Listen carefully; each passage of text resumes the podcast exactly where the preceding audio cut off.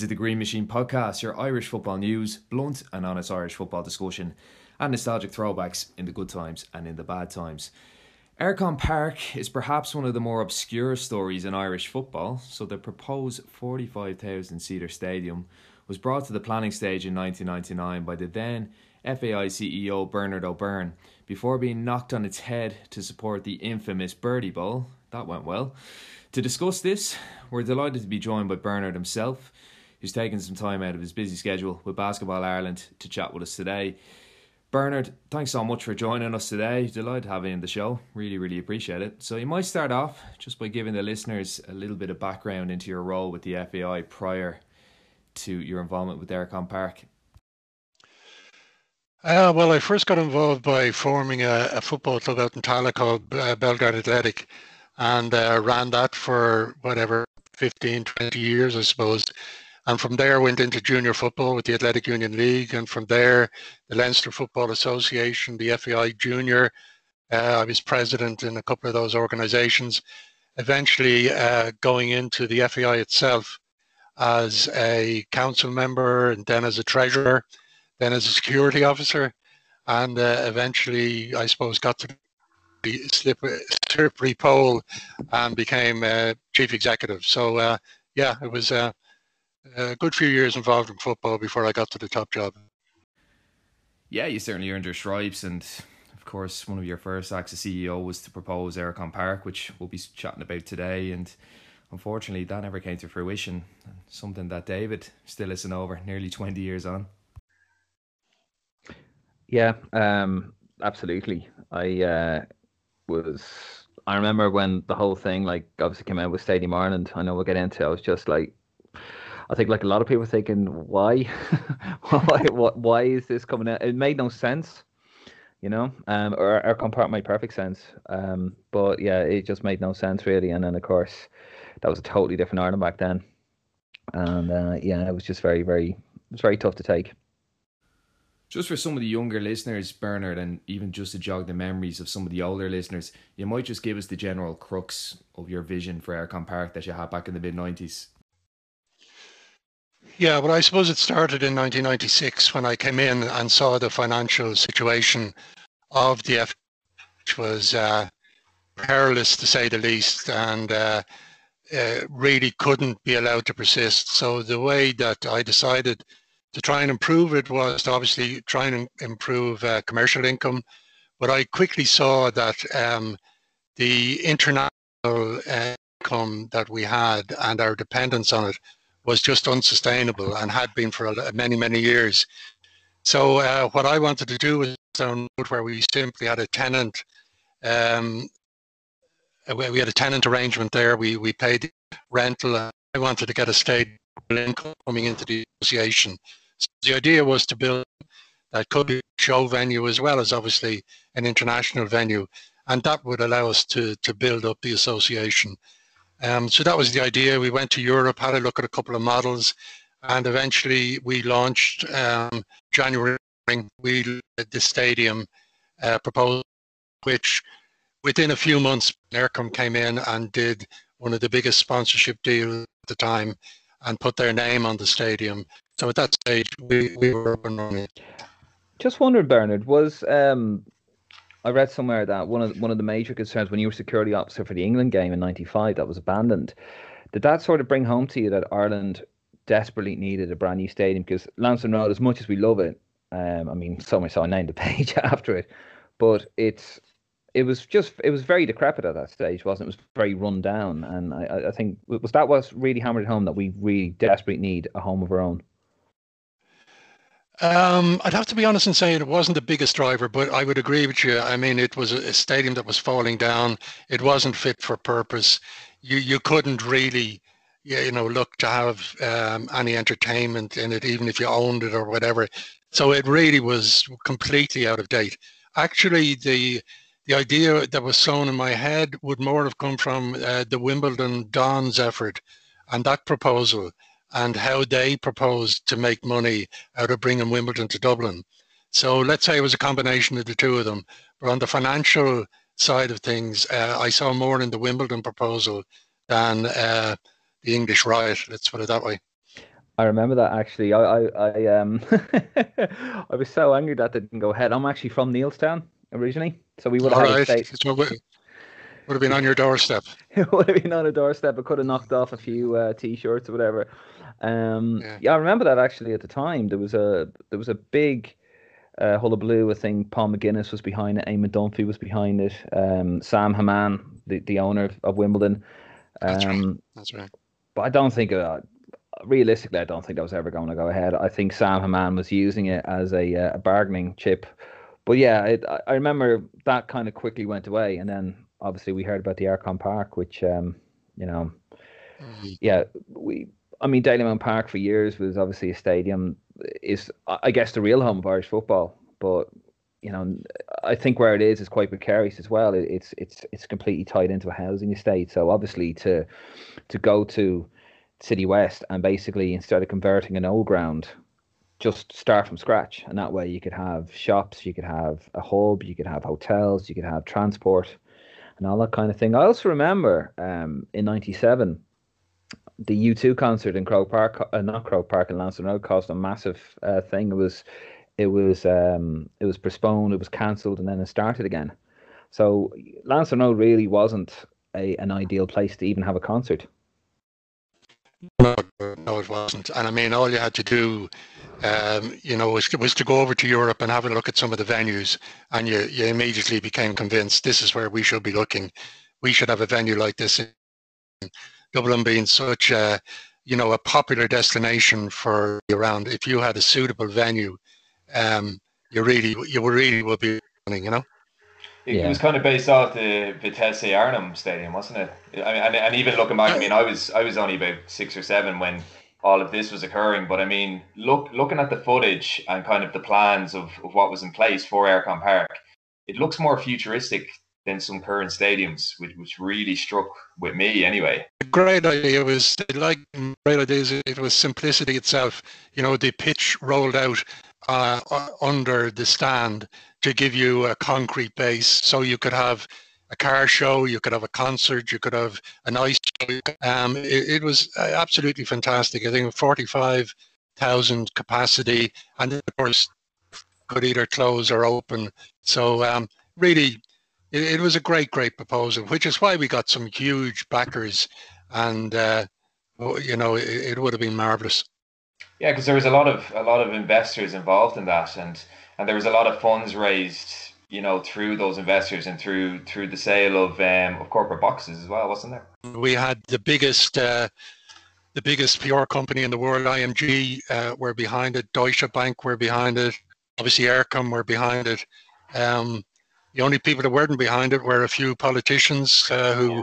who pulled the plug on it, uh, both internal and external to the FAI just wonder, Bernd, uh, when you came up with this idea and you proposed it to, to your colleagues in the FAI, I mean, what was it? What was the overall? Brendan Menton is quoted as saying he, he felt it was optimistic, um, which I don't necessarily think is a bad thing. But how did the FAI at that stage meet your proposal? Were, were they warm to it? Were they a bit lukewarm, or or how, how was what was the general feeling?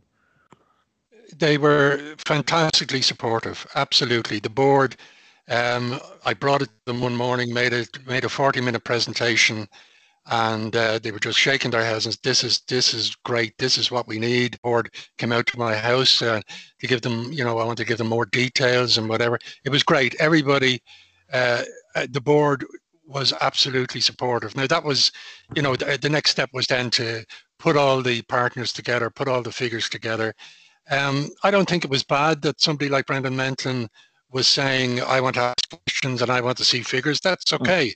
You know, I, uh, I would get more nervous if you got the impression that people were just nodding their head or paying attention. Now, I think Brendan went off the tracks severely later on, but there was no problem with me with asking questions or whatever because I didn't want elephant. I didn't want to go ahead on his face. I wanted it to be a success. So the more questions that were asked, the better. And Bernard, when was it that maybe some of the influences outside of the FAI started throwing a bit of a spanner in the works with Eircom Park? Well, I think what what happened was uh, that politicians began to get involved. So we had uh, the call a spade a spade. We had the Bertie Bowl suddenly, which hadn't been around at all before Eircom Park. Yeah. The Bertie Bowl suddenly suddenly appeared on the landscape. And then uh, the politicians, you know, Bertie, I think, has admitted this, you know, he began to talk to people in the FAI about supporting the Bertie Bowl and uh, not supporting Eircom Park. So all of a sudden, there was a reason for people in the FAI to bring down Eircom Park, um, which which was really regrettable, I think, because actually one of the first things that I had done when I had the proposal for Eircom Park was to go to Bertie Ahern and sit in his office with the president of the FAI, and we outlined the whole proposal to him. And he said, "Well, it's about time the FAI got off its bum, so to speak, and did yeah. something. This is a great proposal." But within six months, he basically was trying to stop Eircom Park and ultimately succeeded. I mean, that's that's always a thing that makes me angry when I, I think back about it because you look at Eircom Park, you know, it's in the middle of nowhere. It's it's a blank canvas. You can start from scratch. You can build a Luas out to it, the Dart out to it, and it's forty five thousand. It's about the right number for an Irish stadium. I think DV is fifty thousand, so there thereabouts. And then he wants to build this eighty thousand seater stadium for. We don't have a, a league, you know. We didn't at the time. We kind of really don't really the, the League of Ireland, and you know you're going to have a handful of internationals, and to have this eighty thousand seater stadium, it, it, just seemed quite bizarre, really. Just it, it seemed it seemed to be perfect um, mirror of the. Uh, uh, the Celtic Tiger, like just this over exuberance and sort of just too much, you know, where Eircom Park just fit, seemed this will do it, you know, and this will drive obviously grassroots and, and things like that. Um, when the Bertie Bowl came in, I mean, what was the initial reaction from uh, your colleagues then? What, do you think their head was turned? Because I know there's been reports that apparently he made a few overtures um, that he was offering financial support to League of Ireland clubs and all this kind of stuff if they went with the Bertie Bowl. When it was announced, did you feel like a, a real mood of change, or did, did, was everything still okay at this point? No, you could feel the mood. It wasn't immediate, maybe, but a, a few weeks after that. And, I mean, again, you know, I got our financial team to look at his proposal to see the details. You know, did it add up? And uh, I mean, everyone just shook their head. Easy. This is easy, easily going to be seven, 700, 800 million. And in fact, actually fell. The cost was over a thousand million, a billion, a billion pounds. So, you know, the plans for the Bertie Bowl were done on the back of a cigarette box, even though they were very well presented. He accused us of doing our figures. It was crazy, crazy stuff. It was the big tiger on ecstasy. That's very true. Um, uh, one of the things they were saying about the the Eircom, well, I think when Eircom Park was initially um, uh, presented to the public, I think it was going to be 65 million at first and then obviously costs yeah. soared. I know Dublin Council, um, they dragged their heels as they tend to do on everything. Uh, they dragged their heels a bit, and planning permission was pushed back. Do you think how much of a of an impact on the finances of the stadium do you think that um, that basically yeah that caused really? I mean, because uh, I know that the, the the finance of the stadium went up a fair bit. Do you think that was down to the Dublin City Council dragging their heels? Well, it wasn't City Council. It would have been Dublin uh, South, South no, look at it. In fairness, I don't think they dragged their heads. I think they were, they you know they needed to be cautious. This was a huge, huge project being uh, basically dumped in their lap, or not dumped in their lap, but being proposed kind of overnight. And you know, it, it cost increased from 65 up to I think maybe 110 or something, but the cost was still all manageable. You know, we were never in trouble with, and uh, planning permission was granted by South Dublin, but there was 33, I think, conditions. And at the time it fell, we were going through the 33 conditions. So that wasn't what, what sunk it. The council didn't sink it. The finance didn't, didn't sink it. It was the political uh, machinations at the time is what sank it. Yeah, the Bertie Bowl always struck me as a little bit of a vanity project for Bertie Ahern. It was a little bit pathetic. So, Berner, coming off a decade where we have Italia 90, we have USA 94, we just had the playoff loss against Belgium in 98 and we were just about to experience the narrow playoff loss against Turkey for Euro 2000. It was a really great time for Irish football and probably perfect timing for a new stadium. So, is there a bit of regret for you knowing that if the stadium was completed on its proposed schedule, that the first game would have been in between the World Cup playoff against Iran and actually going to the World Cup finals in 2002 would have been the perfect send off for the Irish team in, in what was a really, really great time for Irish football. Yeah, absolutely. I mean, that was the dream. I mean, we were football people. We were practical finance people as well, but we were football people, you know, with dreams that that would be what would happen. Um, it was a, an economic window opened there at that time. It was the time to do it. Even a year later or two years later, you know, uh, when things began to cool economically, wouldn't have been the time. But when we went at it, that window was open, and it was an awful shame that we didn't we didn't grab it. I mean, we we had details planned. Um, for instance, we knew who we were going first game. Uh, we were going to play Germany, and the reason that we were going to play Germany was because we were the first nation to play Germany after the war, yeah. which is why, why Germany. Why they were green, isn't it? It's why they wear green is correct. We had made approaches to the Corrs to be the first um, the first concert there, you know, when we opened. You know, we were dreaming of all of this.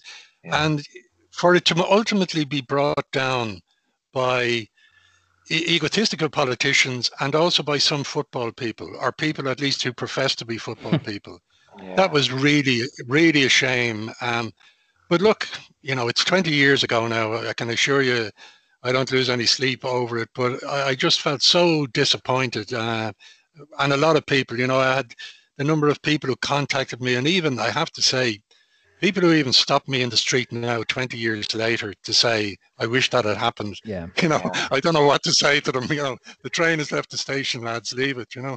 Dave, david david certainly one of them. I, I, would be i really would be. I mean I've, I've, i wanted to talk to you about this for for ages like honestly. I mean am i right to believe though bernard that one of the reasons why um a certain infamous John Delaney um, shut down the stadium was because he didn't feel that um, on the because I know it was on a ten year ticketing scheme or something to that effect. That he didn't feel that you could build a stadium on a ten year ticketing plan. Am, am I right to to say that, or have I got that wrong? You are, yeah. Well, he, as we know, is the pillar of financial virtue, as as as as we all know, and uh, that's um, you know he was rolling out these things. He uh, he said the only reason I wanted to build a stadium was to get a bonus, um, because I had been open enough to say that you know I am on a bonus. If a stadium is built, I am on a bonus. What's unusual about yeah. that in a major project for a chief executive? But um, the only reason I wanted to do it was to get a bonus. I mean, you know, it would um, it would drive you to drink. Look, that's it. Rant over, as they say. I know. I mean, I, I remember like I live over in London and I've, I've, lived here for the last ten years, and I remember just explaining to people about this stadium and how, how it should have got built and the whole thing, and then actually saying that you know now so many years later, we built another stadium um, where we actually hand over the keys uh, after I think 20 or 30 years to the RFU, which makes no financial economic sense whatsoever. I mean, it'd be like buying a house um, with a mortgage, and then when you pay the mortgage off, you hand the keys back to the bank. And also on the strength of a 10 year ticketing scheme, which I think is just irony. It's almost Shakespearean in a way, you know, like just the the the absolute um, how how would you say? The contradiction, shall we say, of a of a certain John Delaney. But uh, yeah, it. it, well, it I, sorry, Bernard. It, it, it, sorry, it'd be amusing if it was put it that way. You know, um, it was absolutely tragic. I mean, every other stadium in the world, even I'm a Liverpool supporter. You know, when when Liverpool uh, extended stand over there, you know, funded it by, you know, by five and 10 year tickets. You know, yeah. It, this rocket science, or it wasn't something that uh, hadn't worked so many times over in America, Europe. Um, but the way it was twisted back against us um, was disgraceful, in my, in my opinion. Yeah, it, it, it, was such it was such a shame. It was absolutely um, a ridiculous scenario. Um, I mean, obviously, around this time, did you feel that when this fell, obviously this was going to, did, did you feel that your career, the FAI as, as CEO, was going to be basically based on this? If you build it, that's it. You're, you know, you're a made man, so to speak. And if it doesn't go ahead, like your your days are numbered in the association. Did you ever get that? Because I know it's not too long before you go, um, when this sort of gets. Yeah, I, I think um, I didn't kind of think of it in those terms. I mean, I just wanted to do good, do well for the association on, on a lot of fronts. I mean, we, we did huge other stuff in terms thing, things that maybe don't interest the public, but you know, we completely reformed all the committee structure within the FAI. We removed a lot of people who had been there for yonks. Um, I, I, appointed Brian Kerr as the um, as the new national uh, underage coach, and he went on to have great success. So we were doing very, very good stuff. Eircom Park was just one thing. Yeah. But when it when it was over, obviously, it was a huge personal blow to me. But I could have kept going on, but uh, there was the rump there who were not satisfied with just Eircom Park stopping. Uh, they wanted me out, you know, and people like Charlie McCreevy, who was a minister at the time, you know, came out and said, you know, uh, this witch hunt for Bernard O'Byrne is disgraceful. You know, they should leave leave the man alone unless people that were just implacable. And you do get to a stage um, where, you know, you're, you're tired, you know, and uh, your family is under pressure as well because there's nonsense in the paper every second day and whatever. So look, when it came for time to go, I, I, I won't say I was happy to go, but I, you know, it was time to go. My, my head was be, was done at that stage, and uh, I wanted to to move on and see what else I could do. You know. Yeah, no, absolutely. I, I don't blame you. I mean, it, it was just it was just uh, reading back on it now. I mean, I remember when it happened, but reading back in Champagne football, it was just. I'm sure that brings a lot of it to a younger audience. You know, they think, Jesus, like it was just, it was a dreadful time. Um, but you know, uh, sorry. No, no, sorry. I was just going to remark. I think there's a second book for the boys because not half of the story was in that book. I can tell you from what I know. yeah. In the Eircom Park promo video, Bernard, IMG describe you as a great visionary, and you clearly proved this, even in what you just described there, with the Eircom Park proposal itself, appointing Brian Kerr, which did herald trophies and did herald the development of some of our best ever players and then some of the committee reform that you mentioned. So let's say hypothetically you stayed on as CEO until the present day. What other visions would you try to implement, and what might you have done a little bit differently to the regime that preceded you? Well, I would have been honest. Number one, uh, I would have had. Uh, I would have. I would have had integrity. Um, if if it had worked, you know, money makes things happen. So if Eircom Park had had worked and there had been funds there, I don't think there would have been any shortage of ideas, not just from me, but from around football as to how we could. We, we all know, you know, you could support the League of Ireland, you could support schoolboy clubs, you do a lot of great things uh, if the money was flowing in and you were able to predict what way. So there's no there's no ending to what what could have been done, um, and it, it's. Uh, you know, it's it's hard to really you comment what you would have done. I I remember the statement about uh, me being a visionary, and I remember saying to somebody, the one thing about being a visionary is uh, you, you, still can't look at your back. Yeah, no. Um, I was just wondering. I'm, I'm just just going back a little bit now. Obviously, that the whole um the whole stadium thing, uh, you know, it still brings up bad memories. But I know, Bernard. You, you were the you were the security officer for the um for the game in, in Belfast '93. Is there anything, any stories you could t- share with us uh, about that? I was a kid. I don't think Nick was born, or were, were you born? I, I, was one, I think. Yeah. he he was one. I remember watching that game uh, with my brother and my brother's mate, and I remember just being shell shocked when uh, Alan McLoughlin, sorry, not Alan McLoughlin, Jimmy Quinn scored a screamer I'm really, really worried. And then, of course, Alan McLoughlin um, did the business for us, and we went there. I mean, you were there. You you were you were security officer that night. That must have been. I wasn't.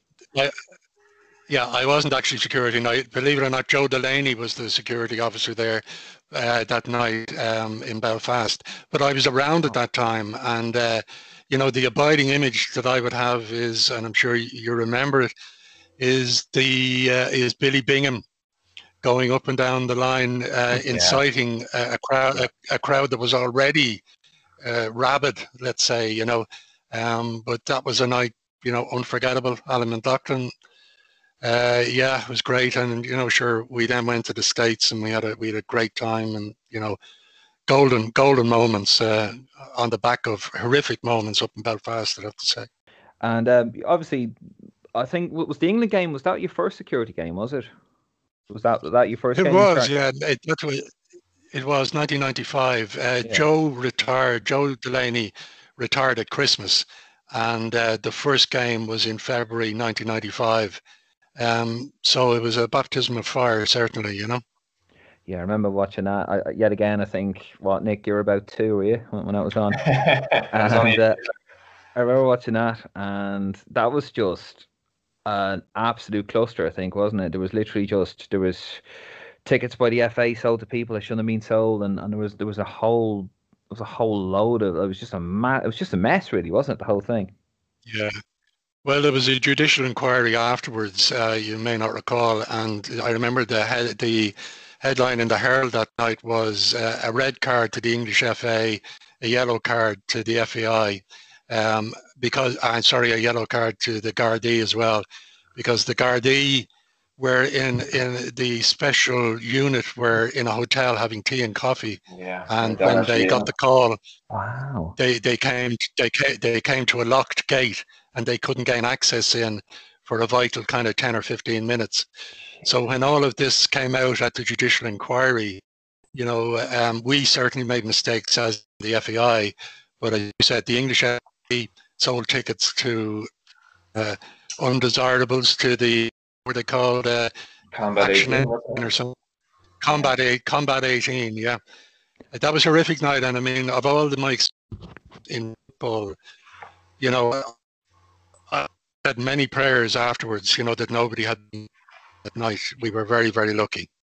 Yeah, I remember just watching that. I was, I remember thinking, great, like because England, you couldn't watch England for a number of years because I think Sky had the rights. I remember thinking, this is brilliant now. You know, get finally getting to watch England and play Ireland and and he just ruined it. Um, I'll around that time, obviously, when Jack left and '96. I don't know. Did you did you have a vote when when Mick was, was made manager? Because we were we were doing a bit of research for the '96-'97 era, and I know there was a bit of a it was just before the, the long knife situation, and I know Louis Kilcoyne came out and said that he didn't want Mick as the manager and he wasn't his first choice and all that. Yeah, no, sorry, I was on council, but I didn't have a vote. Uh, it, it, was given to a small committee to look after. Of where uh, Louis at the time was the president. So yeah, for every appointment, including Jack Charlton, you might remember. I mean, Jack Charlton uh, finished, I think, third in the first vote on, on the night that he that he won, and uh, he eventually uh, as I say, he won the vote, but on the first county, I think he was third. So behind Bob Paisley and votes in the FAI were always good crack. You, you never have an idea what way they're going to go. but generally, you know, uh, generally, I think Mick had good support coming in. I yeah. think everybody realised. Was, I won't say it was a poison chalice, but it was a difficult one coming in after you know such an iconic manager. And Mick did have his problems early on, but overall, I think you know he did well. Oh yeah, I mean, I I, I can remember um like basically people saying, "Oh, we're rubbish now," you know, like we we have this great team and Mick's making a, a balls of it and all that. I remember just thinking that that was outrageous because he'd obviously taken over a very aged side, a very old side, and he had to systematically take it apart and build his own team, which of course he did. Did, um, we look at the, did we look at the average age, David? Wasn't it something like yeah, 29 like plus or something? something 29. Crazy. Yeah, yeah 29 yeah, he had like three players in the squad that were older than him. I think, you know, yeah. w- w- which was, I mean, it just was what it was. But um, obviously, when when the pressure came about, not so much in '96. Obviously, you had the whole Roy Keane situation going on. I know that was before your time as um as CEO, like when he didn't show up for Mick's testimonial. But obviously, when 97, 98, I think the pressure was starting to come on Mick. We we didn't get, we had a few bad results against Macedonia, and we didn't get to the World Cup. And it's kind of funny now because you're kind of getting parallels with Stephen Kenny now, because obviously he has to rebuild the side and the structure and the whole lot. Um, but yeah, how much was the pressure on Mick in those early days, for, on, on you to to relieve Mick or or to or to whatever? I mean, was it really bad or? Yeah, he was under he, he was under pressure definitely. Um, uh, and I like Mick, and I've gone on well with him. And uh, but there was a move inside. It's funny. There, would be a lot of people would you know would would sit around on a committee in the FAI and they'd wait to see what way the land was shifting, and very quickly they could go from positive to negative. Um, but there was all that talk, and of course, you know, the papers were st- were uh, stoking it up as well. Uh, I, I, personally, I just felt kind of as a football person, I felt he deserved to get more time. That it was always going to be difficult for the reasons you've outlined.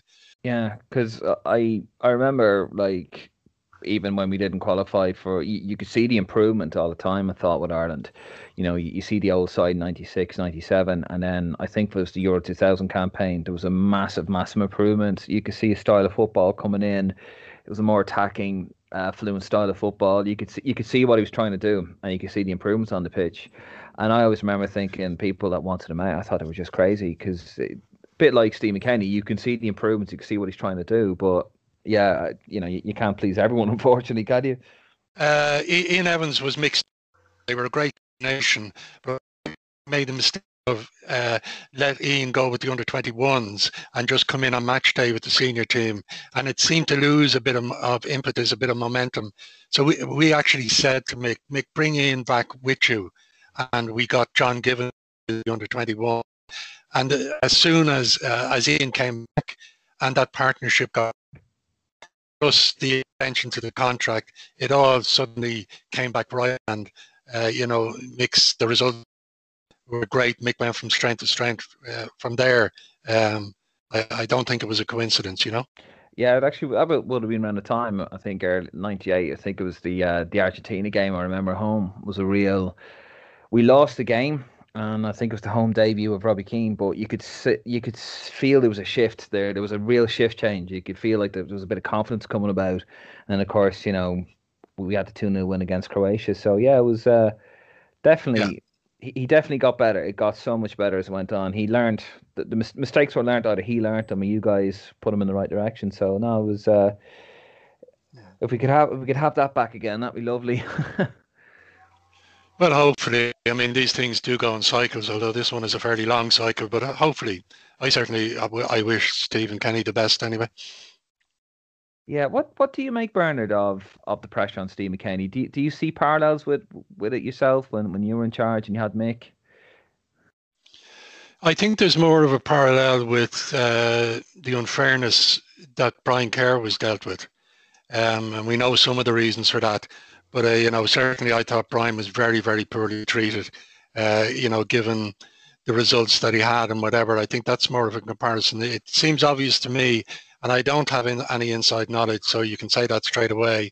But it seems obvious to me that there are people who don't want Stephen Kenny, uh, you know, within within football. They don't, and I, I think that's very strange. I, I, I think um, he has shown that that manager and, and can and can do good stuff.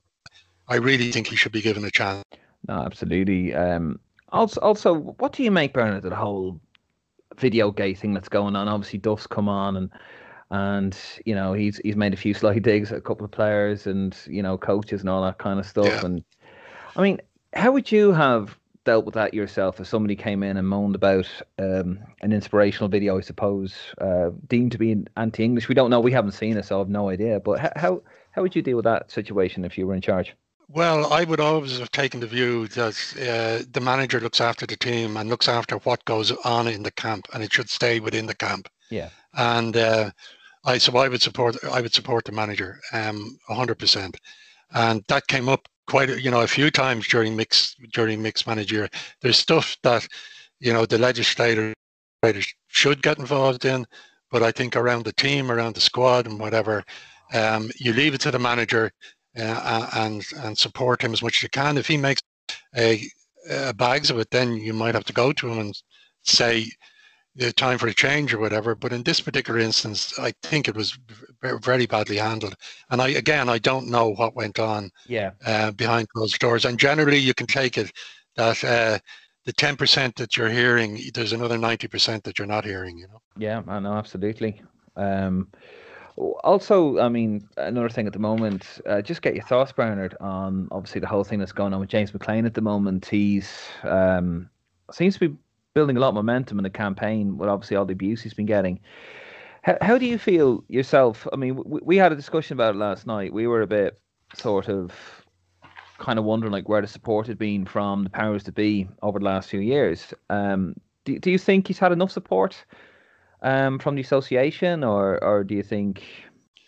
Well, I, I think the first thing is that uh, it's somewhat of an, an academic kind of conversation for a lot of people because you don't know what it's like to be victimized like that until you've experienced it.